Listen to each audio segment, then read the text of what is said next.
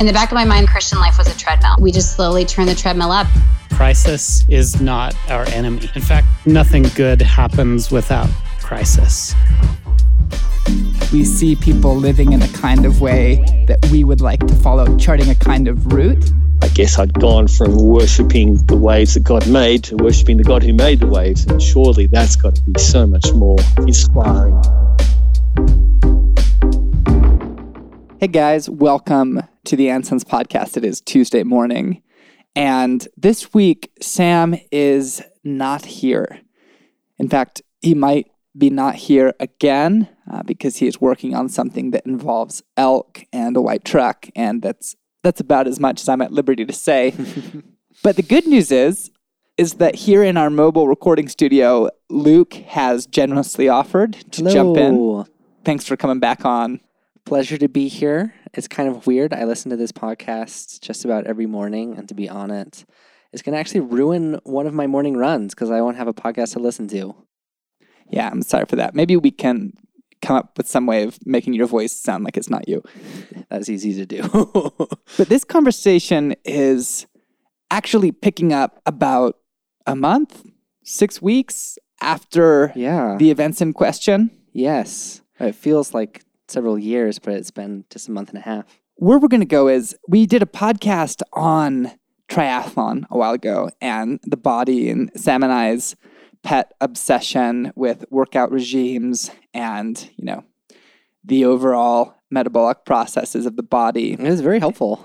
It's helpful, and and it's one story where you actually jump into the very end of, you know, a couple guys who have learned to like to run, swim, and bike and do other things, but we just know that very few stories actually start there. Ours doesn't Mhm. start there, and we touched on, but not did not have time to actually dive into, kind of. The body as a site of restoration. The body Mm. Dallas Willard has the brilliant line Our bodies are the focal point of our existence. Uh, anything in the sacramental realities of occupying a life in a body and what that means. Mhm. However, Luke's story and some of the recent content in Luke's life speaks into that in a really cool way. So, Luke, how would you put a brief history of your physical activity? A brief history of my physical activity is similar to the gospel in starting off with desolation and Oh. uh, f- fragility. Oh. but I then hate it already. I know, I know, it doesn't start well, and then growing into into a kind of restoration of the body and validating the necessary growth and a certain health. So just take me to the devastation. Yeah, so the devastation, I mean, started in middle school, as all devastation does for most people, um, with, yeah, being a little overweight boy who would come in from recess smelling so bad the teacher had to tell him not to play during recess, which is just devastating for did, a young boy that to did hear. not happen. That did happen. No, that that did happen.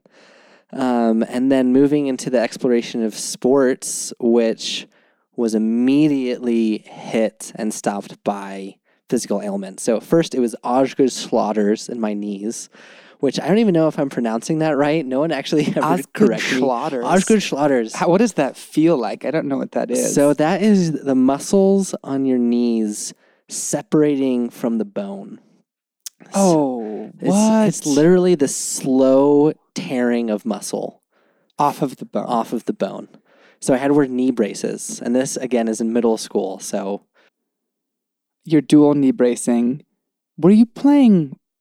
You played football at the end of elementary school, but in middle school, what sport were you playing? oh my gosh, I I forgot about football. I started playing football until I slipped a disc from my spine and couldn't play that anymore, and then moved to lacrosse. Oh, I just gotta school. jump in and go because it's gonna sound absurd, but the sheer volume of injuries. I mean, I remember that slipped disc, Mhm. and you at like eight years old having to go to intense physical therapy Who? What? to be able to who like walk upright. Yeah. And but you know, didn't didn't get you down. You picked up lacrosse in middle school. Picked up lacrosse in middle school, which I enjoyed so much, um, and that's when the Osgood Slaughters kicked in, and so I couldn't actually run at all. Um, and so lacrosse had to stop when I entered into high school. But in high school is when I discovered my love for martial arts, which you and Sam kind of preceded before me and then kind of initiated me into. And I found a physical activity that I was pretty good at, which culminated in Wait, hang on, because I got to jump in. This is just such an interesting point in the story. Of, it's fascinating to me from a, a maturity standpoint that you know, mobility and coordination is a side effect of playing most sports. mm, and you know sam and i were done with organized sports by the time we were in high school and had have store the typical storied and sad relationship with those with like Mhm. brief bright flashes but the thing that changed in karate was they the foundation is to teach coordination dexterity skill and you were great i remember we were in a karate Yeah. class one year together um, before i uh, aged out yeah, body is the emphasis rather than the body is performing a task. The task is the mastery over the body. And I remember that that was the first circumstance in which I discovered any sort of skill in the possession of my own body. Because coming out of middle school as an overweight kid, I honestly loathed my body. I saw it as an enemy, mainly because, you know, my best friend was dating the girl I was in love with for five years. And it was because he was a handsome dude. And so I clearly had a antagonist and it was my own body. Um, and so transitioning into a context in which the develop of the development of the body is no longer the enemy, but the goal was amazing. And it could have been that you and Sam aged out and I had more time in it, but for me, it also felt like the first time I was better than you at something. you were great at karate I was really good at it. I was really good at it, naturally talented at it. And so that was very validating.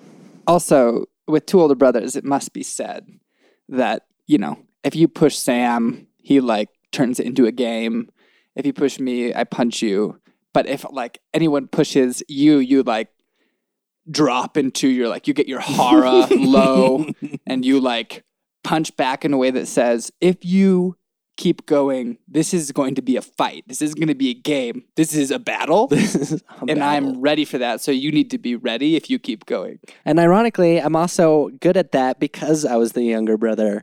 And so kind of had a natural upbringing in a martial context, very true to say no more. martial law context. Very much so. Yeah, so that was an excellent four years, but it culminated in a dislocated shoulder. Can you tell that story? Because when did you dislocate your shoulder? I dislocated my shoulder during my black belt test. So, a black belt test often consists of multiple parts, and one of these parts uh, was to test your undominable spirit. Is tamashi Tamashi. probably a mispronunciation of that word? terrible mispronunciation, but that's what it is. Undominable spirit. So you're demonstrating your unwillingness to give up in the face of something very difficult. So basically what it was was sparring every student in the class in succession. So it was 32 sparring matches with fresh partners culminating in 2 on ones and 3 on ones. Me being the one cuz I was being tested and finally sparring the two different instructors of the class, which were very large men, very good at what they do. And so, in this context, at the very end of this hour long sparring initiate, It's very common to throw up multiple times during. rare if you don't.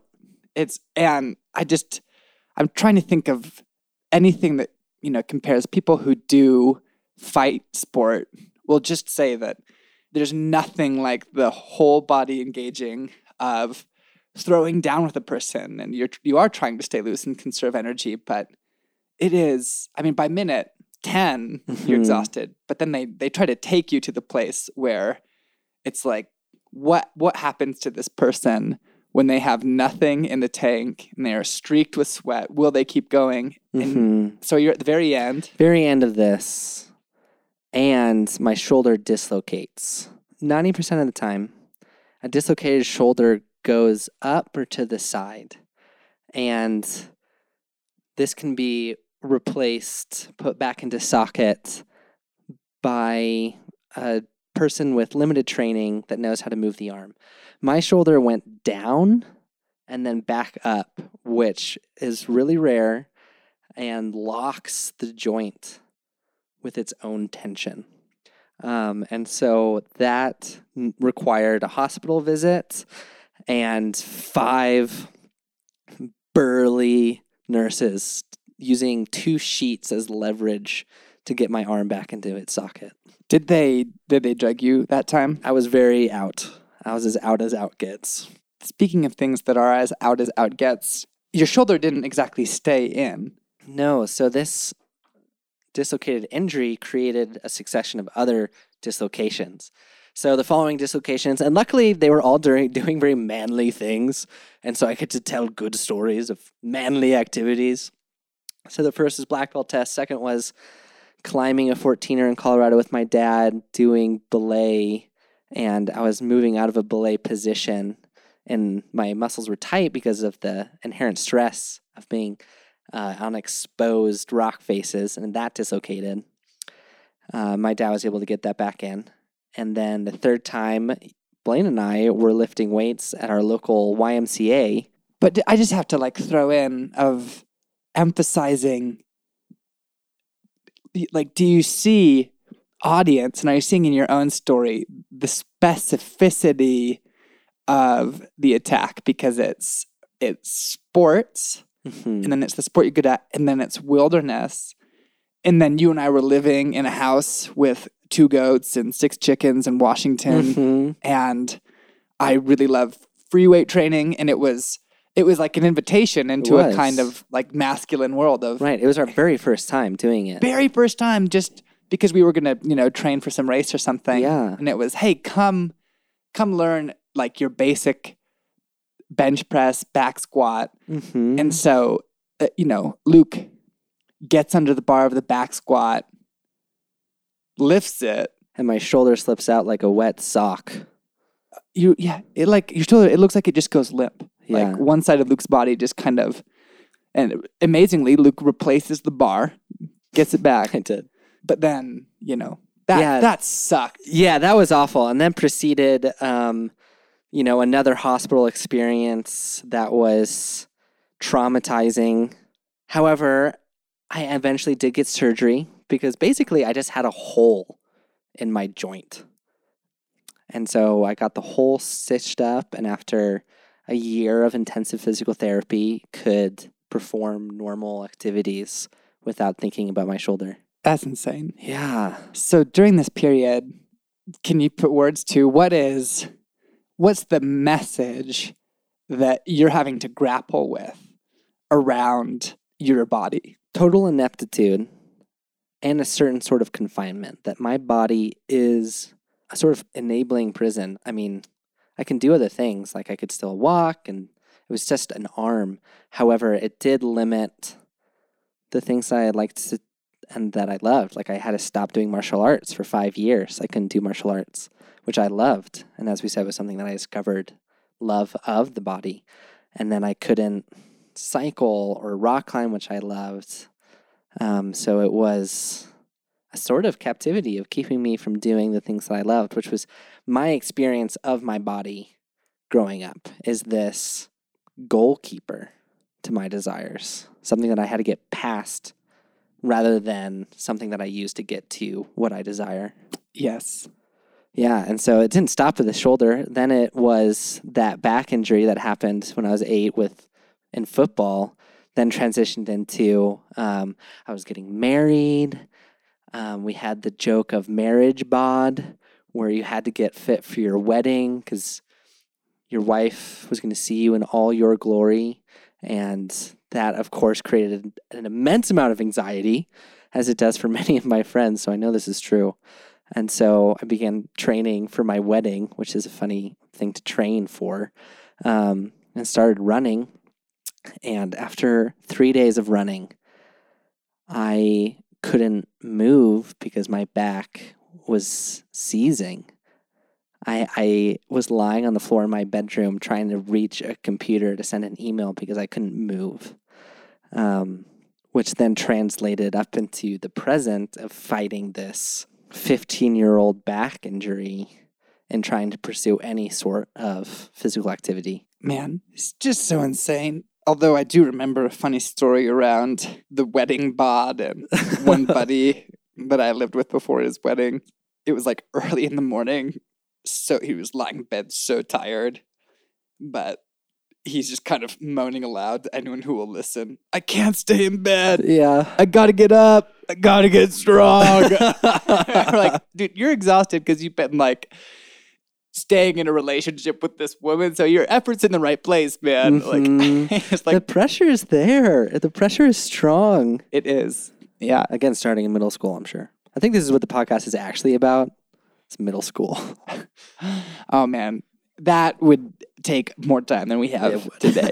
so something happens where Mhm. you go from these crazy back spasms to because in the you know in the middle of there there had been these like uh, kind of out of the blue achievements.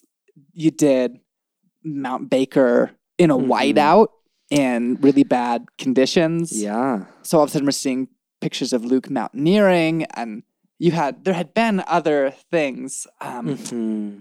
where almost like the the light was coming in and how the story could go.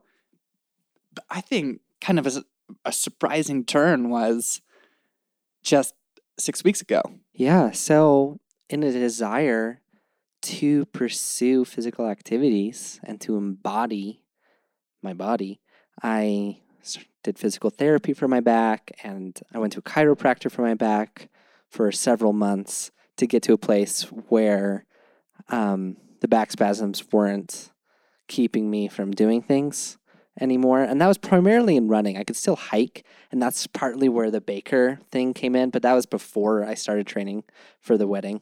So achieving that sort of realignment of my spine, and then honestly, the knowledge from your and Sam's training for triathlons allowed me to start running again. So learning about posture and form, um, breathing, going down from how your shoulder blades sit to where your chest is, to how you're holding your head, to where your feet are falling, completely changed my ability to run or not. And I think that has made me a very strong advocate for the power of form. Because when the stakes are debilitating pain or running at all, and form is the thing that's getting me between those two points, I think it works. It impresses upon a person how precarious perfect running form is, where it's described as balance, but like any great balancing act, the boundaries of form are very narrow. Mm-hmm. And you kind of realize that how when you are poised in the right position and move well, things are going well. But things like fatigue and even self-doubt and Mhm. discouragement, all these things can just in a, like in an instant compromise your posture Right. a little bit. And next thing you know, running becomes something that's actively destroying your body. Right. And I think I have the benefit of immediate repercussion. Most people think about form as avoiding long term injury or long term damage. Mine's kind of a moment by moment. If my form slips, I am in pain because the injury is already there. And so I kind of have a benefit of a very clear indicator if I'm in it or not. I mean, you run like a guy in a commercial. You look incredible, but almost too incredible. Which is why I run only in the dark because it's winter and I have to go before work. So I have a headlamp on. And so people not seeing you is just a benefit. yeah, it is. No, I'm doing the world a favor. They can stand to learn a thing or two. so pursuing running on a regular basis came out of a desire. I remember I was sitting on a on a couch, which is a good place to sit when you have these sort of epiphanies, realizing that I had no physical movement in my life whatsoever. I started a new job that was primarily sitting at a desk for eight and a half hours a day. And then I came home, and the things that provided restoration to my soul, like reading and spending to my time with my wife, also consisted of sitting. And I realized I had no movement at all in my life and had this pressing desire to implement movement. And what that looked like was digging out my running shoes from my closet, stealing workout a gear from Padre. I hope you're not listening to this one, Padre. No, I'm not giving them back. Um, and then going out for 20 minutes. And it's all I do is every other day is 20 minutes in the dark running. And it's slow, but it incorporated movement into my life and taught my body that what it does matters because it became has become rhythm. That's beautiful. How the heck do you get from going, I run 20 minutes and that's what I have in my schedule, to I'm going to backpack marathon distance in solo? Yeah, so I've always loved backpacking. I tried to do a solo backpacking trip when I was in high school. It was like two miles. Uh, and I went and I was so bored and so scared. I was sure there were just herds of bloodthirsty elk, kind of like the horses in the Herculean tasks that for some reason want to kill you. Or the one the ones on the night of Macbeth's regicide. Yes, exactly. I was convinced those were in the woods, and so I bailed early. I could only do one night in there. So I had that experience of solo backpacking. A person's first time solo backpacking could also just be titled, Whoops, I ate all the food. Because that's all you have to do. You just kind of sit around looking at your snack bag. You do. So after spending this time incorporating rhythm of movement, I felt this desire to test my body. So I had been experiencing, I remember after three weeks of doing this, I looked at Blaine and I said, I have been running for three weeks in a row. That is a miracle. Because of all of these series of injuries, I could not get any sort of momentum, any sort of longevity on any sort of physical activity without an injury coming up and stopping that. So even the fact that I had continued to do an activity for three weeks was a miracle to me, was a victory. Even that. That's huge. And so experiencing this new terrain, I wanted to test my body. And I had a weekend coming up by myself. And I knew that left alone, I would do some damage to my apartment. And so figured I needed to have something to get me out of the house and something to do. And so I was thinking, okay, solo backpacking trip. I'll do a couple miles, I'll spend some time in the woods, have time with God, write, read, have a restorative experience of beauty. And then asking Blaine, okay, what are the spots in our backyard to go backpacking? What's close? He sent me the Lost Creek Wilderness Loop, which is just shy of 28 miles. And I looked at this loop. It's just shy of 28 miles, depending on where you park, is kind of the thing. Yeah. So it's over 28 miles if you can't figure out that there's a secret parking lot. Because there's a campground and there's another parking lot at the end of the campground, which cuts off this no, whole loop. yeah, but if you have to do the fire road, it's different. It's totally different. And with elevation gains and losses in the thousands, as you do, I think, four different mountain passes, because you're kind of hopping back and forth over this set of um, Rocky Mountains. Um, and so I saw this loop, and there was just this rising desire in me to just try and do it all rather than do two miles, which was my idea to try and do the 27.78 miles in two days because I had a weekend. And when I landed on, I'm going to try to do this, I felt anticipation and joy of this idea of I'm going to go to the woods and I'm going to test myself there and see what I am capable of. Because my life is entirely untested. It really is. Most of what my life requires of me is just showing up, and then everything else is momentum. And so to actively pursue something that requires something of me continually gave me a lot of anticipation for that, to experience that. Um, so, in preparation for this, I've got all my gear out on the floor. I've got my meals planned out by the hour. Um, I've got my map planned out by the mile because pacing there is key. And it's not like I've, it's not like I'm a marathoner. It's not like I am a marathon backpacker. I run for 20 minutes in the morning, you know. And so I know that this had to have some strategy because I was not going to rely on the abundance of my own body, to quote P.H. Fairchild, uh, my favorite poet. And so it had a lot of planning to it. And while I'm planning, I'm texting Padre, and he's like, Oh, this is pretty ambitious. Like, what's your bailout plan? I was like, oh, I don't want a bailout plan. That's not the point. But I did have a bailout plan. There's a lot of campsites, and I was like, okay, I'll just go as far as I can and see where I'm going to stop.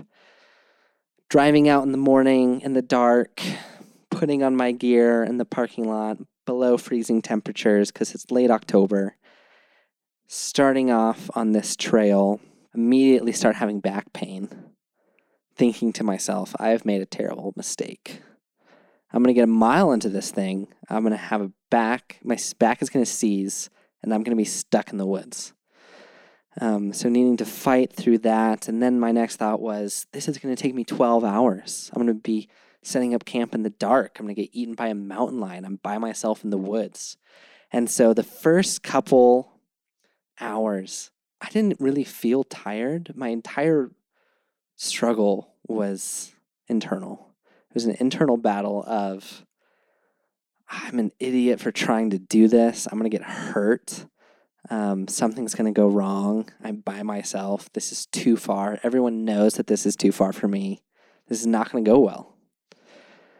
And it wasn't until I stopped for lunch and I checked my phone and I realized that I had done half the first day's hiking in a quarter of the time that I thought I was going to do it, that I had any sort of hope that I was going to do it at all. That's such a sigh moment.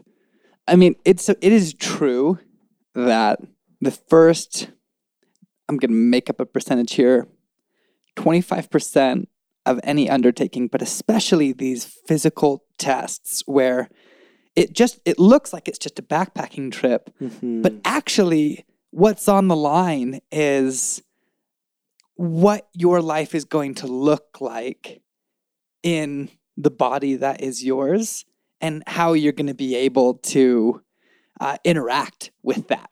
I mean, the stakes are so high here, and right. it's you know people who do races know that you know in the beginning before you enter like the actual effort because the work is in front of you but Mhm. it's getting through the initial at the end of a soccer game you know and everyone would makes like a tunnel for the kids to run through Mhm. it's like a it's a version of that only it is sibilant voices of the kingdom of darkness and your own past. All line up. Unfortunately they ha- they're limited in number but you don't know how quite long the tunnel is that you're going to go through and just hear like how long is this going to take? Right.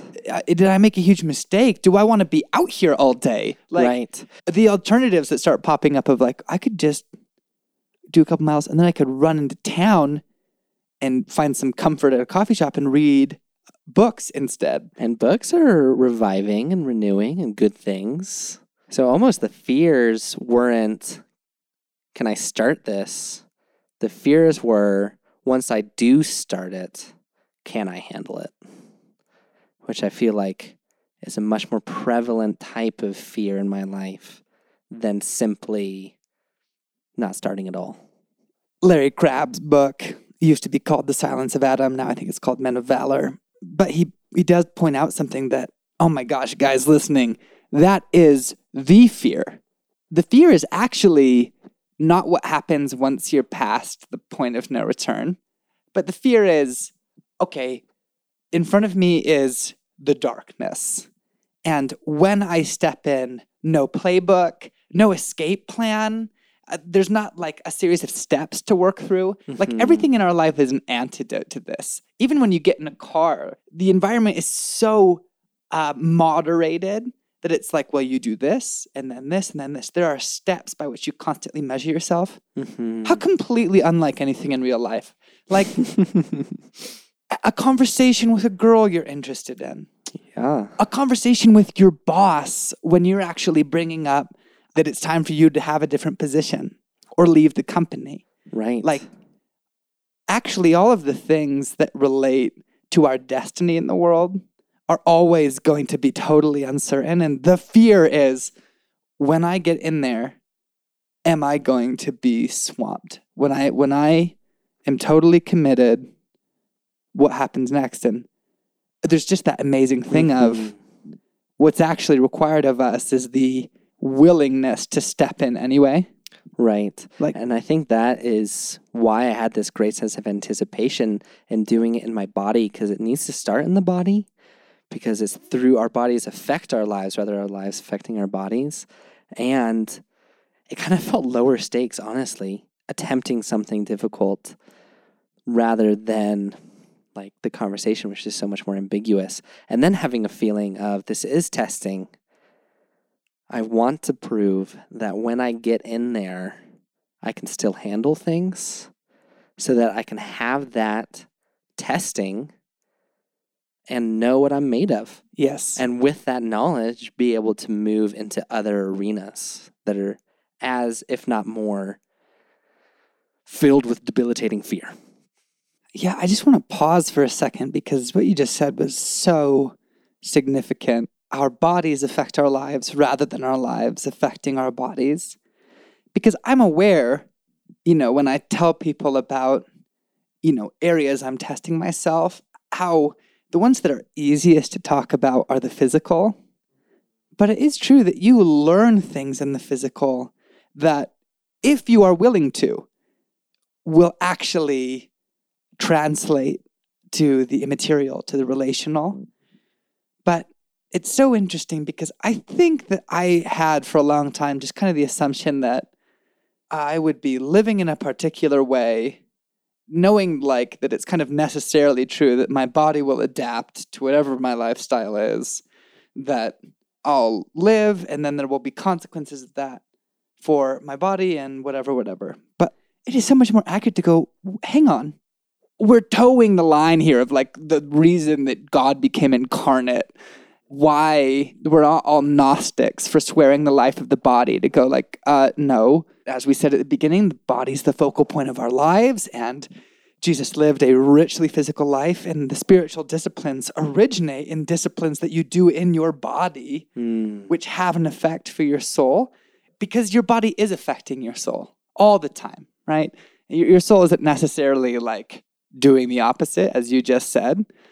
But if you have this lifelong message of, my body is a limitation and I hate my body, it doesn't stay there because that impacts uh, your understanding of your voice, My sense of worth and identity. your ability to uh, participate in friendships as a Mhm. person with initiative. It's like it's a big deal. It's a big deal that I don't like to think about because there's the pressures to be fit. Like, I don't want to approach sports or triathlons because the pressure there feels cultural rather than a desire for integrated wellness. And so I don't want to touch it.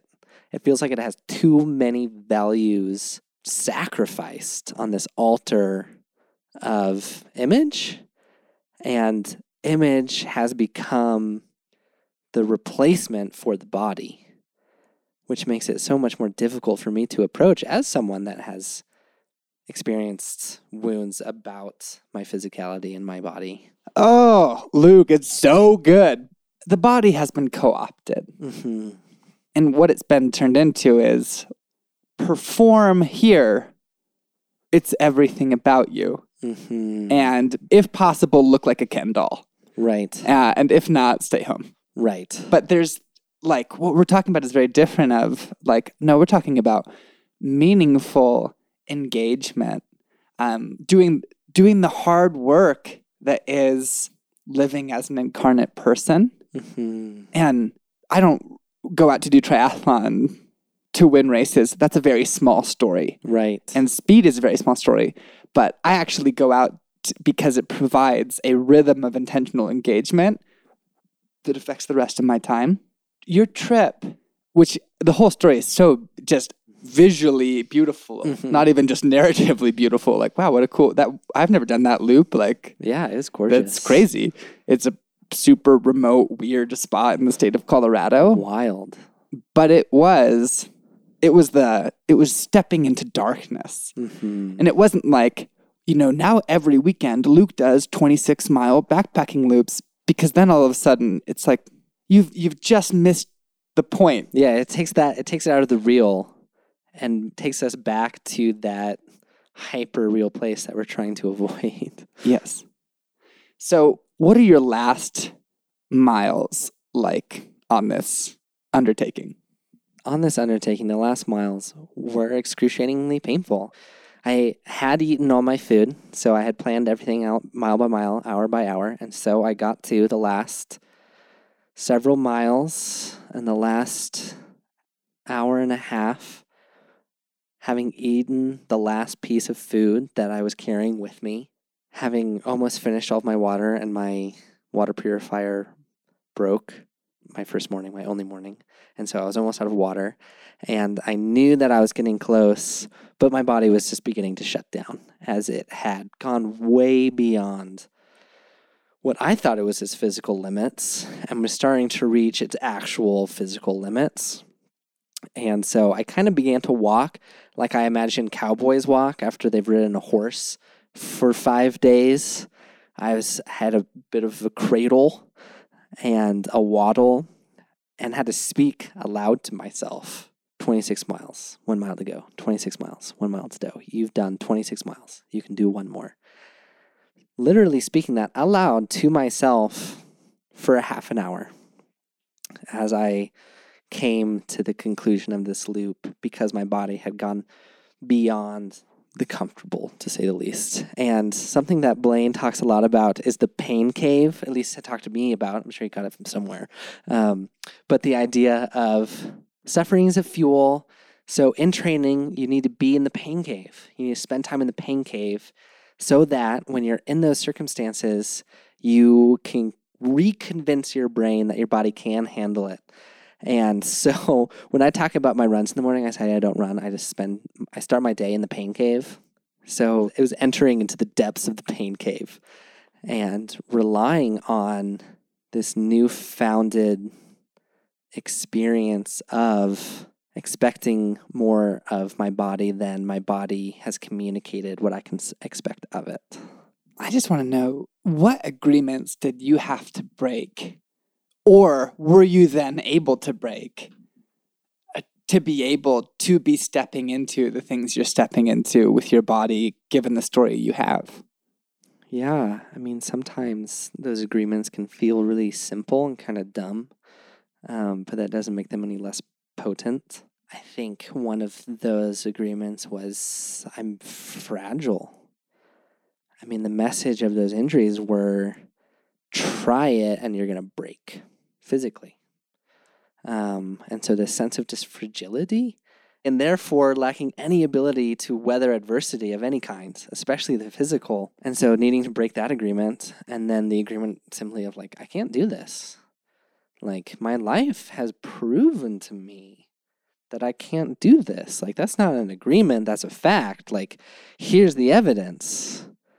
What are you talking about agreement wise? And then the ability to break that and then step into an undertaking that 18 year old Luke would never consider a possibility.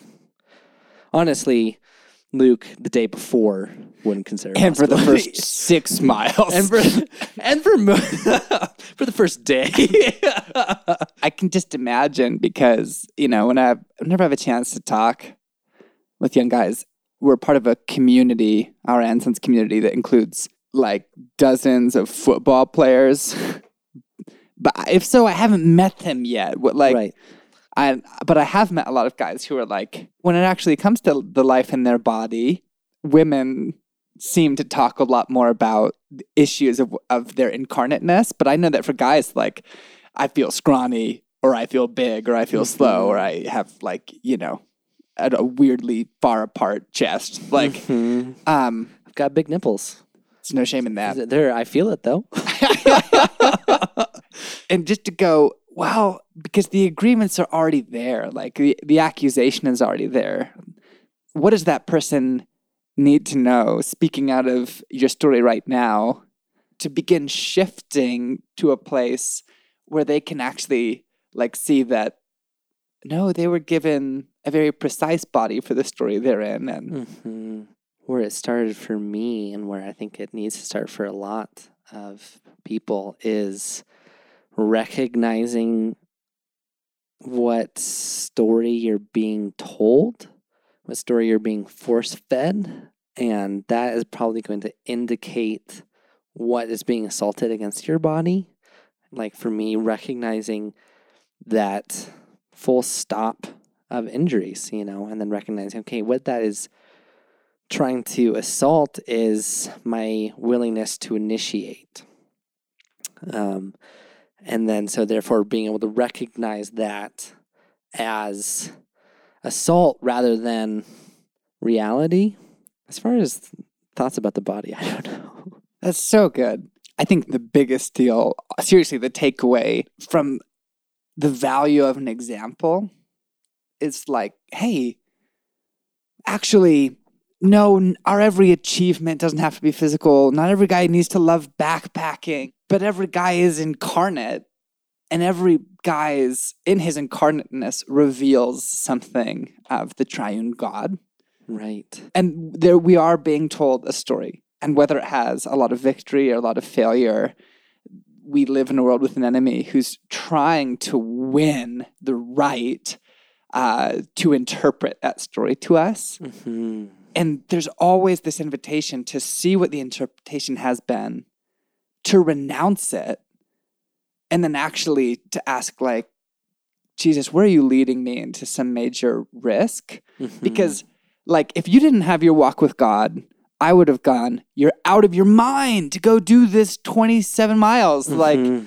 go do a 13 mile loop and you'll have a great time yeah. but actually knowing that you're able to sit down with your wife and go my heart is responding to this i feel something in me like testifying to the reality that this is my next proving ground Exactly. and then you ran it by jesus and listened and heard yes at which point it was just like I'm doing Okay. this. Yeah, I'm doing this. To answer your earlier question about where to start and trying to redeem our relationships with our body, I think for me it started with renouncing I was curse I was cursing my body. I hated my body because of middle school shame and because of injury. And I hated my body and in so doing was cursing it. And in cursing it, I was giving the enemy permission and a sense of ownership over my body, which is exactly what the enemy wanted and continued that cycle. And so I think the first step was renouncing the hatred over my own body and instead of cursing blessing, even before I had proven anything, even before I tested myself, even before I had received wellness through um, physical therapy and going to the chiropractor, it began with blessing rather than cursing, which I think is really prevalent in our culture. man that is such a game changing piece of advice that our episode for today ends right there with actually uh, the reality that we are either blessing or cursing uh, our bodies and the things in our world. We're basically not ambivalent about anything, Mhm. but the first place of stepping into the darkness we've been describing of what's going to happen if I go in there is to start engaging the I'm going to take possession of this story with Jesus, bring it Mm. under him, and bless, and then see where he's going to take it. Thanks for listening to the podcast today, guys. We hope that you've enjoyed it. If you have, we hope that you might send this along to someone in your world. I'm not asking for a five star rating or a review, rather, that if something about this podcast struck you, that you might pass this off to somebody that you think would really enjoy it. Looking for more? Good news. There is a new issue of Anson's magazine. If you're listening to this after October 10th, it's before October 10th, you can just wait. And there's always the chance we might be late. Sometimes we send you guys over to social media to keep up with us, but so little really happens on social media now, that's kind of a moot point. And make sure you keep your eyes peeled for our films rolling out in the fall. See you guys next week.